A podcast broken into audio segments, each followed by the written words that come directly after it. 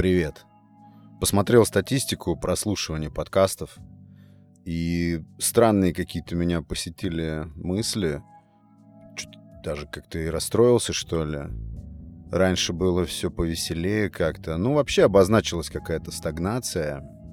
Какое-то движение по прямой линии. Ни вверх, ни вниз. Вообще мне не нравится тот факт, что я стал слишком большое внимание уделять статистике зачем-то. Хотя, наверное, это закономерно, всегда интересно посмотреть, оценить как-то результаты того, что ты делаешь, насколько все это кому-то нравится, или насколько в том, что ты делаешь, кто-то нуждается. Хотя все это на самом деле, я думаю, бред. Вспоминаю интересные времена, когда я начинал только всю эту подкастную деятельность. И вот тот эффект мне очень нравился, что я знал, что меня никто не слышит. Это было как-то и странно, и приятно, и вместе с тем продуктивно. Потому что нет никаких надежд, не, нет никаких расчетов. Ты просто делаешь то, что тебе нравится, то, что хочется. Ну а потом появляется аудитория, и ты уже думаешь, от чего она появилась, что же такое могло понравиться. Углубляешься вот в этот анализ, и я думаю, что я где-то даже, вероятно, погряз в нем. Но все связано с тщеславием. Я думаю, что это напрямую связано именно с тщеславием, с нашим э, желанием потешиться, вот это социальное поглаживание, все эти лайки, какое-то внимание. Естественно, на это подсаживаешься. И я считаю, я думаю, что даже убежден, так, по крайней мере, показывает какой-то холодный расчет, холодный анализ собственного моего поведения, отношения. Такая чрезмерная зафокусированность на статистике или на результатах того, что ты делаешь, каким-то образом напрямую связана с качеством того, что ты делаешь. Точно не могу утверждать, но все признаки у этого есть, вот так скажу.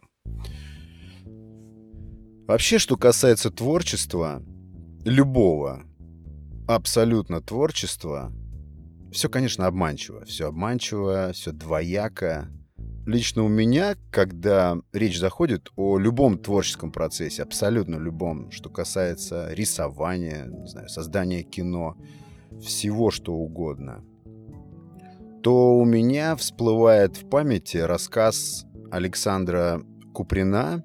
Рекомендую его тоже прочитать, коротенький, кое-кто здесь уже читал, я когда-то рекомендовал. А, называется этот рассказ «Психея».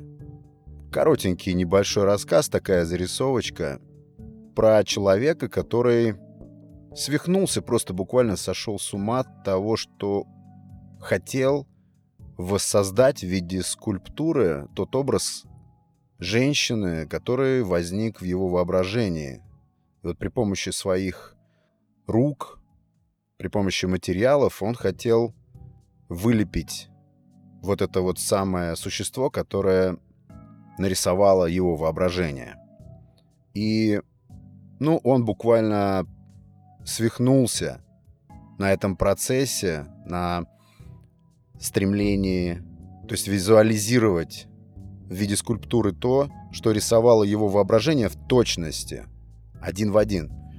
И это делало его сумасшедшим день ото дня, но это же и питало его. К чему я говорю про это? К тому, что как бы первично творчество, наверное, нужно тому человеку, который творит. И уже вторично, но тоже важно, это какое-то отражение в душах, в глазах, в ушах других людей. Но первично все же, наверное, это, если так сказать, это самоудовлетворение. То есть это заполнение при помощи творчества своих каких-то внутренних пустот. Вот так я скажу. Почитайте рассказ «Психея», особенно если вы какое-то отношение имеете к творчеству, креативу или просто к реализации продуктов своего воображения. это может натолкнуть на какие-то интересные размышления или повернуть куда-то вас. Да и просто почитать Куприна всегда интересно. А еще вдогонку рекомендую все, кто слушает подкаст и фанаты любовных историй, пока я говорю про Куприна, почитайте небольшой рассказ, который называется «Гренадин». Обалденная история о любви. Тоже короткий рассказ. Куприн крут э, в том, что очень прост, очень по-бытовому легок к восприятию. Там нет никаких тройных уровней смысла, там все очень просто, и вместе с тем это и как бы и составляет гений Александра Куприна, с моей точки зрения. Я бы еще посоветовал несколько рассказов, но это уже в следующих сериях. Куприн — это тоже очень интересная вселенная. Яркий пример простого русского бытописателя, но при этом очень глубокого, проникновенного, что касается простых человеческих чувств, ощущений, восприятий, слабостей. Да, как-нибудь расскажу и сам перечитаю. Сам себе напомнил тоже. Так вот, интересный момент, что касается статистики. График показывает, что особенно по свежим эпизодам, последним там, наверное, 10-15, что эпизоды как бы не дослушиваются. И вот я стал задаваться вопросом, в чем же может быть проблема, и решил, что это не проблема.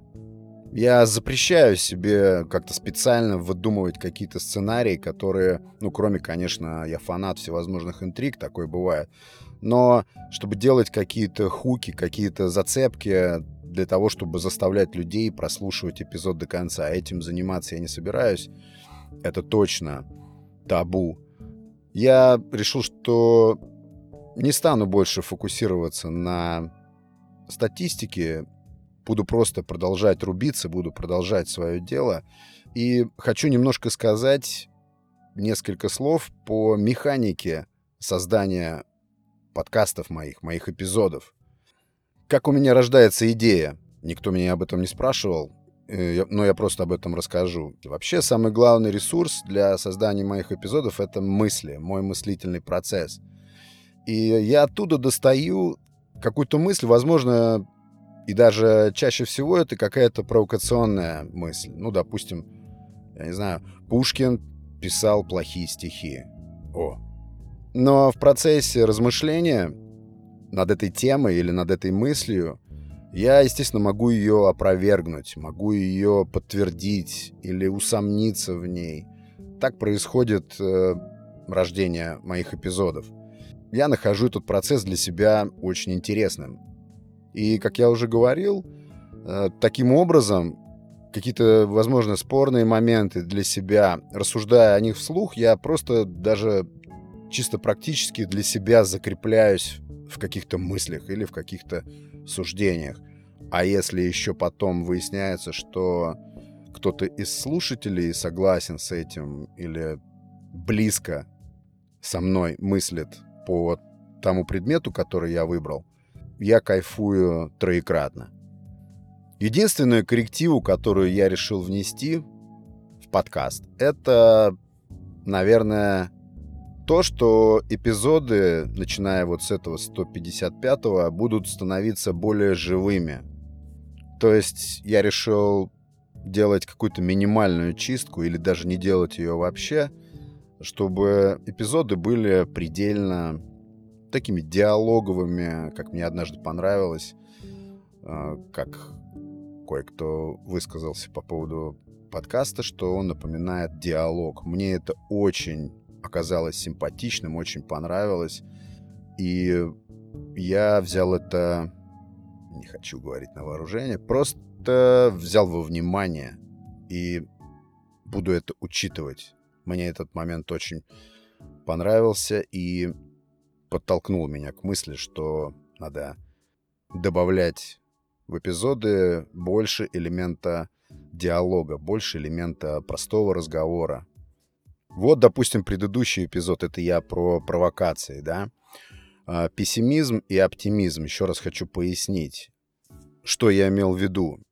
Иногда я могу себе позволить отклониться от каких-то стандартизированных определений, что ли, понятий или терминов каких-то. Да, возможно, у пессимизма, у слова пессимизм есть какое-то определение. Человек, который ведет унылый образ жизни, смотрит э, с унынием на все происходящее вокруг, тогда как оптимист, человек яркий, пышущий энергией, движущийся вперед, не видящий никаких преград перед собой, только плюсы. Как этот анекдот, когда оптимист выходит на кладбище и говорит, пока я вижу одни плюсы. Да, вот такого плана. Но я потом стал думать, что так ли плох пессимизм, так ли он э, контрпродуктивен, что ли. И вот э, мысль для эпизода родилась такая, что усомниться в этой догме. Мне нравится всегда подшатнуть какие-то устоявшиеся представления, устоявшиеся понятия. Те, кто знает меня офлайн, люди, люди из моего круга общения, они знают, что я любитель затеять тему, которая подрывает, возможно, даже какие-то устои. Очень часто мы доводим так вот с моими собеседниками вплоть до иступления, потому что, я не знаю, мне нравится усомниться в чем-то, расшатать какое-то устоявшееся, такое устойчивое и очень часто, кстати, неверно устойчивое представление и попробовать покрутить его, повертеть со всех сторон. Как правило, в таких разговорах, в таких спорах, жарких, ярких, появляются новые мысли, возникают новые взгляды, как это не парадоксально. Да ничего тут парадоксального нет, это вообще нормально. Полемика и страстные дебаты. Только в таких дебатах и рождаются не только истины, но и просто именно новые взгляды, новые представления, когда в результате таких вот интеллектуальных противостояний люди как бы слегка переделываются. Сейчас я читаю книгу, уже рассказывал о ней, Экхарта Толли, которая называется «Сила настоящего». Честно скажу, захватывает книжка и пугает. пугает тем, что автор заставляет контролировать мысли, что ли. Мне очень понравилась идея. Сейчас я поделюсь ей. Это небольшой такой штрих. Это не о книге в целом, просто какой-то штрих небольшой для того, чтобы, если интересно, вы углубились в чтение, ну, начали читать эту книгу. Ну или просто для информации. Оказывается, и это полностью совпало с моими представлениями, что мысль, может быть, для кого-то это будет очевидным, я не знаю. Для меня это тоже, в принципе, было очевидным, но не настолько, чтобы я этим пользовался и знал прям это наверняка. Мысль является источником эмоций. На первый взгляд, схема примитивна и проста. И я стал наблюдать и на самом деле вывел подтверждение этой схемы. То есть мысли являются источниками эмоций. Мысли о прошлом или тревоги о будущем. Там все вокруг и около крутится про настоящий момент, про вот, это вот, э, вот этот козырь. Автор книги утверждает, что если достаточно упорно и активно практиковать умение находиться в сейчас, то это является источником каких-то невероятных открытий, источником энергии, настроений, продуктивности и всего-всего. Я не знаю, я каким-то образом подсознательно чувствую, что это так и есть. Но мне тяжело, я пока не понимаю, каково это на деле, как к этому прийти. Но настойчиво собираюсь это практиковать. Так вот, мысль рождает эмоцию. Эмоция рождает все вот эти изменения в теле. Допустим, там, я не знаю, тревога, выделение каких-то гормонов и так далее. Волнение происходит, ну, то же самое волнение, да, или тревогу возьмем, или стресс. Это же происходит все на физиологическом уровне. Мы это чувствуем где-то там в животе, в груди, то есть буквально в теле, так? И меня стало и возмущать, и смущать, и восторгать одновременно та идея, что все это происходит просто от мысли. То есть мысль рождает это переживание. Я понимаю, что все это гипотеза, все это предположение, просто мнение, да. Э, здесь, в конце концов, в эпизоде тоже просто мнение. Но очень интересно мне стало подумать об этом. То есть, автор книжки строго-настрого разделяет два понятия. Это знание внутри тебя, некое природное, заложенное, уже рассказывал, да, и процесс думания, то есть наша способность мыслить. Также мне очень понравилась метафора, которая очень здорово отражает все эти предметы и взаимоотношения между ними, что думание, вот этот процесс мышления, который, еще раз повторюсь, автор считает болезнью, это пыль на зеркале, тогда как зеркало — это наше сознание. То есть он утверждает попросту, что мы полагаемся на пыль. И все его учение, вся его теория и все расклады сводятся к тому, что мы должны очистить это зеркало. Это очень круто звучит. Я, повторюсь, не знаю, каково это в плане практики и вообще применения к жизни, но я ощущаю в этом что-то интересное, что-то рациональное, только потому, что этого очень сложно достичь. Как достичь пребывания в настоящем моменте? Он там рассказывает очень прикольные истории теоретически про то, как целые идеологии, например, коммунизм э, строится на движении в будущее, что счастье и удовольствие, оно не может быть в сейчас. Оно будет когда-то, оно тебе предстоит. Ты должен находиться всю жизнь в движении к какому-то пункту, где ты будешь счастлив, где ты ощутишь полноту жизни. Но ни в коем случае не сейчас. Прошлое, получается, это череда ошибок, череда разочарований, неприятных опытов, ну, в основном, да. А будущее — это то самое светлое, оно где-то впереди, где-то за горизонтом. И вся жизнь твоя ежедневная сводится к тому, что ты должен плестись, петлять вот туда вот, в сторону этого счастья, которое тебе сулит будущее.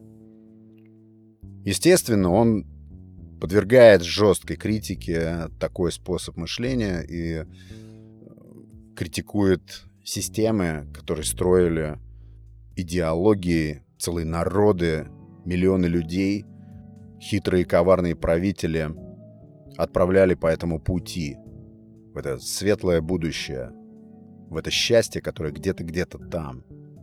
Интересные там есть выкладки, теоретические, но очень много отражения находят они в реальной жизни. По крайней мере, я их вижу. Или вот еще момент. Он-то просто задает вопрос. Есть ли у вас навязчивая мысль, что вы сейчас в данный момент находитесь не там, или делаете не то, или собираетесь делать не то, завтра вы будете делать не то, но у вас есть в голове какая-то схема, что вот потом в каком-то времени в некоем благоприятном периоде все будет иначе, все будет лучше. И уже тогда начнется та самая реальная моя настоящая жизнь. И вот он говорит, если вы пребываете в таких ощущениях, то это уже свидетельство того, что вы не можете пользоваться вот этой привилегией нахождения в этом труднодостижимом сейчас. Я себя потестил, да, у меня все так и происходит. Все откладывается на завтра. Все всегда будет завтра. Я не знаю, по крайней мере, так у меня. Завтра, в следующем году, после Нового года, следующим летом. Сейчас вот это вот все пройдет, сейчас вот это я вот все разгребу, и вот тогда все начнется. Тогда жизнь расцветет яркими цветами и заживем. Вот по мнению автора этой книги, это самое контрпродуктивное ведущая в никуда схема мышления, когда мы находимся в плену вот этой пыли и не можем никак достигнуть настоящего нашего чистого, заложенного природой сознания. Мне очень нравятся эти, эти идеи. Я прочитал примерно треть книжки, чуть меньше, но я захвачен очень. Э, рекомендую тем, особенно кому нравится копаться в себе, вводить какие-то глубинные регулировки.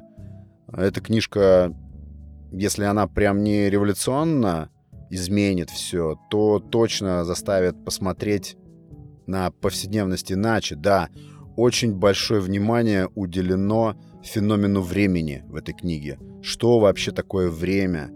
Как мы подвержены влиянию этого фактора времени, который держит нас повседневно. Это очень сложно понять. Мне пока, допустим, это не очень доступно, но я вижу в этом что-то важное, что-то, что нужно понять. То есть мы находимся в ловушке ощущений времени. Просто потому, что все либо было, либо будет. И поймать вот эту точку, когда все замирает, когда ты чувствуешь реальный пульс жизни, себя в ней, когда ты свободен от условностей, от этих накрученных, навязанных каких-то клише мыслительных, этим питаешься. Я понимаю, что это какой-то лим, какая-то, вероятно, и недостижимая в итоге точка, не знаю. Но мне очень нравится думать, что такое возможно. А, так и вот, мысль является источником эмоций. Сейчас договорю про эту тему. Это одна точка и вторая, то есть и уже такая таблеточная часть. Смотрите, вот сам процесс думания над негативной мыслью, вот это, кстати, я уже пробовал.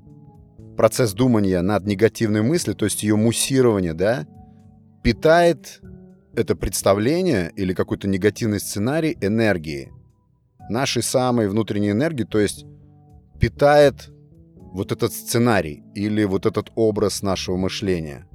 Мы же все замечали, что если ты думаешь о плохом или вспоминаешь плохое, то это ослабляет тебя. Ну, это факт. И вот он раскладывает это таким образом, что когда мы вспоминаем чуть больше, чем просто вскользь, мы же не можем контролировать э, то, о чем мы думаем, можем, но под большим вопросом. Но если вдруг какая-то навязчивая штуковина в нашем сознании всплыла, например, из воспоминаний, и мы начинаем раздувать это в себе, получается, что наша, пускай какая-то, не знаю, жизненная энергия, всегда с иронией как-то воспринимаю слово энергия, но почему с иронией? Потому что ее никто не видит. Но все догадываются, что она существует. Я считаю, что она существует, как и электроэнергия, энергия света и прочее. Просто есть какая-то ее невидимая форма и так далее.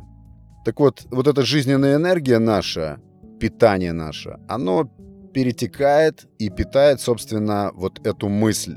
И чем больше этой энергии мы питаем эту мысль, тем больше эмоций она вызывает. Тем больше тревоги, тем больше сомнений, или страха, ну, вот этот весь пучок, который мы не очень любим испытывать. И противодействие, противоядие заключается в том, чтобы стать в этот момент, вот сейчас вот внимание, эта штука, не знаю, я пробовал, она работает, чтобы стать в этот момент наблюдателем за собой. Это все выглядит странно, можно на самом деле поехать на этом деле, но это интересно попрактиковать. То есть просто позволить этому воспоминанию или этой мысли – появиться в тебе, окей. Но потом, просто наблюдая, не идентифицируя себя с этой мыслью. Там вообще очень классная тема, то, что наши мысли не есть мы. Весь наш баг и вообще весь пучок наших проблем ментальных очень часто складывается из того, что мы верим в то, о чем думаем, тогда как это никакого отношения к жизни не имеет. Это тоже для меня было открытием, потому что я любитель фантазировать и любитель накручивать так себе, что становится прям совсем мрачно. Ну, когда-то, сейчас уже проще. Так вот, ты просто отделяешься, опять же, мысленно. Наше воображение ничем не ограничено. Это огромный инструментарий. Ты просто отделяешься, становишься наблюдателем за тем, как развивается эта мысль о воспоминании или просто какой-то негативный сценарий. И вот, если отстраненно в качестве наблюдателя за тем, что происходит у тебя внутри, когда начинает только затеваться вот это размышление, когда мы только хотим предаться этому. Иногда, кстати, довольно страстно, сладостно. Так вот, при помощи наблюдения мы деидентифицируем себя с той мыслью, которая в нас затевается. То есть мы разъединяем просто делаем выбор в пользу того, что нет, это не я. это никакого отношения ко мне не имеет. И вот тогда, как ни странно, это уже результат моих наблюдений. Мы лишаем вот этого воспоминания или течения мысли той самой энергии. Эта штука работает. И тогда вот этот негативный образ мысли рассыпается сам собой.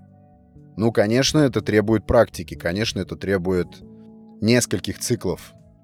Это очень интересная штука, очень интересная практика. Я вообще заметил в последнее время, мне стало очень легко отделываться от всевозможных неприятных воспоминаний, которых у меня просто куча, как у всех у нас. Вот этот персональный адский багаж. Почему-то стало так просто понимать и воспринимать, что это когда-то было, что это не может никак на тебя влиять сейчас, что это уже какие-то просто прочитанные сто лет назад страницы. Я не знаю, может, это возрастное, конечно, что-то. Но раньше, допустим, какое-то воспоминание просто при пробуждении с утра могло мне сломать весь день. То есть я реально мог весь день проходить под впечатлением от случайно возникшего в моей памяти воспоминания. И это так классно, это так приятно. Причем ради эксперимента пытаешься заставить себя как-то расстроиться от э, того же какого-то неприятного опыта из прошлого. Вспоминаешь его так прям в цветах и красках, в деталях, воссоздаешь в памяти, чтобы уколоть себя же, ввести вот это вот в этот дисбаланс ментальный. Ничего не работает. Я не знаю, как это произошло, но, наверное, возможно, это та же самая практика пришла, свалилась какая-то осмысленность, та же осознанность. Все так или иначе все равно будет сводиться к тому, чтобы понять контрпродуктивность или бесполезность вот этого и полезность вот того. То есть, опять же, выбор. Когда ты осмыслил, когда ты понял и осознал, когда ты видишь, что вот это разрушает тебя, а вот это укрепляет, и ты осмысленно, осознанно выстраиваешь свою жизнь вокруг того, что полезно, опираясь на то, что полезно, и стараясь вырезать, выпиливать из нее то, что тянет тебя вниз или назад, лишает тебя ресурсов. Я думаю, это правильно, нормально и здраво. У меня все на этот момент. Спасибо большое за прослушивание эпизода, за внимание к подкасту. Это был Александр Наухов и «Несу подкаст», подкаст который выходит каждый вторник и каждую субботу. Все, пока.